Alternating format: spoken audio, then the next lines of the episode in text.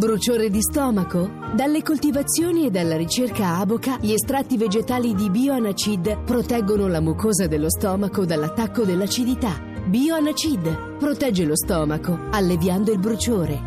Bioanacid da Aboca. Autorizzazione ministeriale dell'11 gennaio 2013.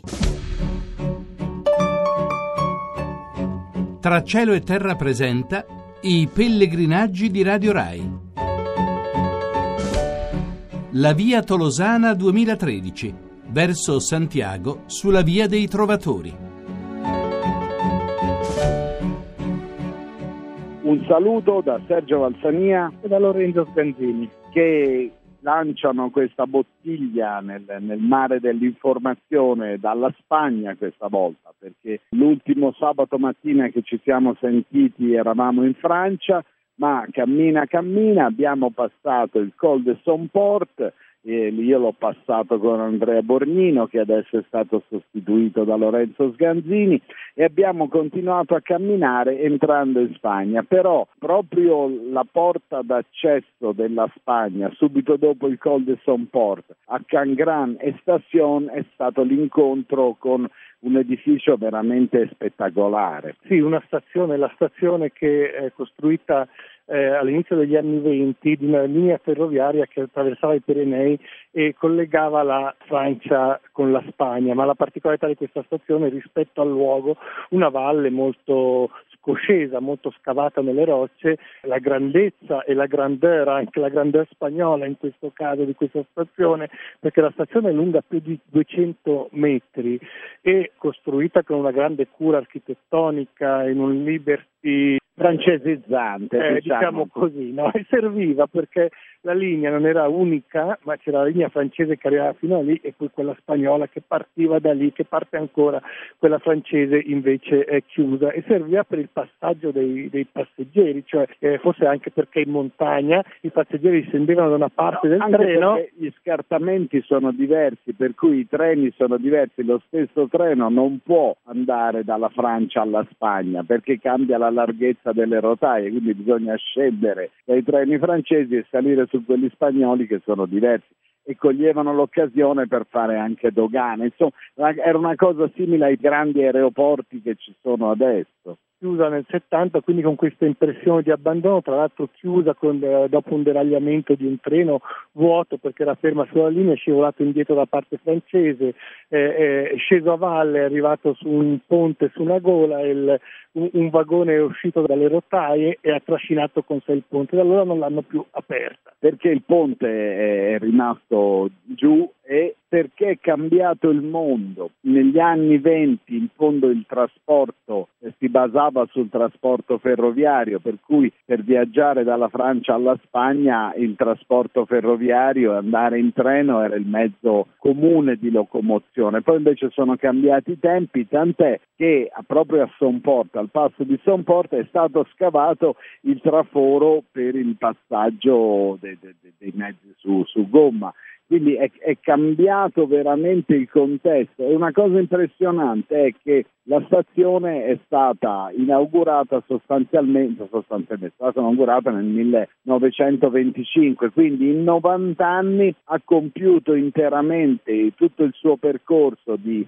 grande edificio significativo, importante, che rappresentava un'epoca, anche un modo di vivere, un'estetica e poi si è spento e adesso rappresenta così questo segno di un passato che molto difficilmente può ripartire. Da Sonport siamo scesi fino a Aja ed è stata una discesa abbastanza impegnativa. Sì, è stata una discesa abbastanza impegnativa, adesso non ricordo esattamente quanti metri di livello, credo 700, 800 metri no, di meno, livello. meno. No, no, perché da 1500, 1600 siamo scesi a 800. Siamo quindi, scesi insomma, da poco più ecco, di 1800. No, qualche salitella durante sì, la giornata, sì. quindi tutto questo riequilibria eh, i nostri calcoli, tra l'altro molto belli perché come succede in montagna o quando si scende alle montagne c'è questo continuo cambiamento di tutto, del paesaggio, prima di tutto della vegetazione, siamo partiti con la neve, siamo arrivati con le nostre giacche, i nostri maglioni, insomma faceva anche abbastanza fresco e siamo arrivati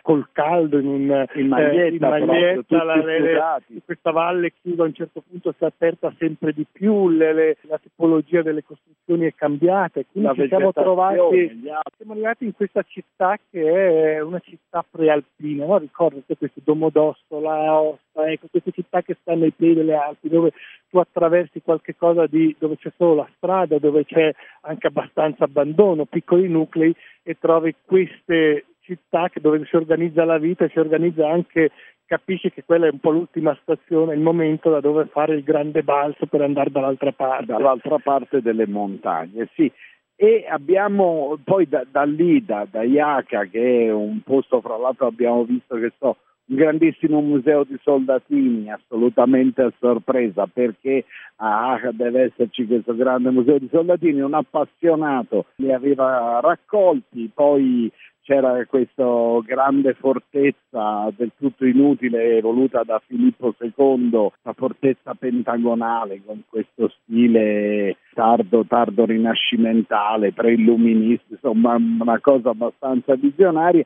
Poi c'è il bellissimo museo dove sono stati raccolti tutti gli affreschi delle chiese abbandonate della zona, abbandonate anche per, per ragioni non, non naturali e, e poi appunto siamo arrivati qui a Ruesta, dove stiamo trasmettendo, che è il luogo dove c'è una di quelle chiese dalle quali sono stati tolti gli affreschi. Sì, perché qui vicino hanno costruito una diga, quindi negli anni 60, una diga che ha creato, che ha provocato un lago artificiale lunghissimo. Abbiamo anche costeggiato oggi un pezzetto, a dire il vero, era indicato sulla carta, ma il lago non si vedeva mai, avevamo avuto anche il dubbio di aver sbagliato strada, poi abbiamo capito che questi laghi si modificano, si sono modificati, quindi non è facile, a seconda di come è pieno, no? Non è facile disegnare le rive, però a un certo punto, soltanto per un attimo, abbiamo visto una cosa molto bella, perché c'era un bosco eh, che era completo con, con, i tronchi degli alberi tutti nell'acqua, quindi questo bosco che non era di piante acquatiche, però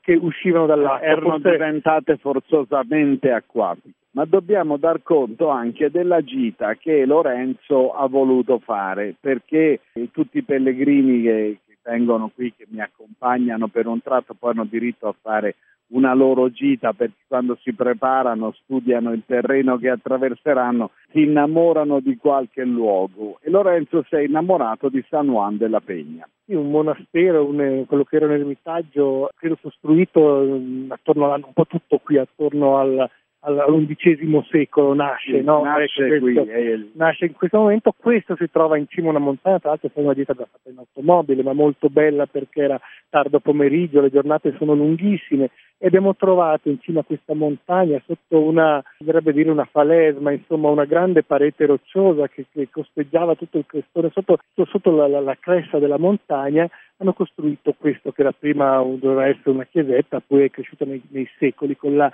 con un tetto diciamo, di roccia sopra la costruzione, un po' spiovente, oggi trattenuto anche da delle, dalle reti metalliche per evitare la caduta dei massi, un luogo con questa pietra chiara, calda, con eh, un chiostro ricavato appunto in questo terrazzo sotto la roccia, ancora le, le, la, la, la, sua eleganza, un luogo, uno di quei luoghi magici che segnano secondo me le nostre esperienze nella nostra memoria. Sì, un luogo assolutamente unico che ha due livelli di lettura perché c'è questo livello della, del luogo strano, assolutamente insolito, un monastero incastrato dentro il monte, per cui alcune pareti sono quelle del monte, addirittura la copertura diventa quella del monte. Il chiostro non è a cielo aperto ma è a cielo chiuso perché c'è il monte sopra, per cui la luce arriva solo di lato.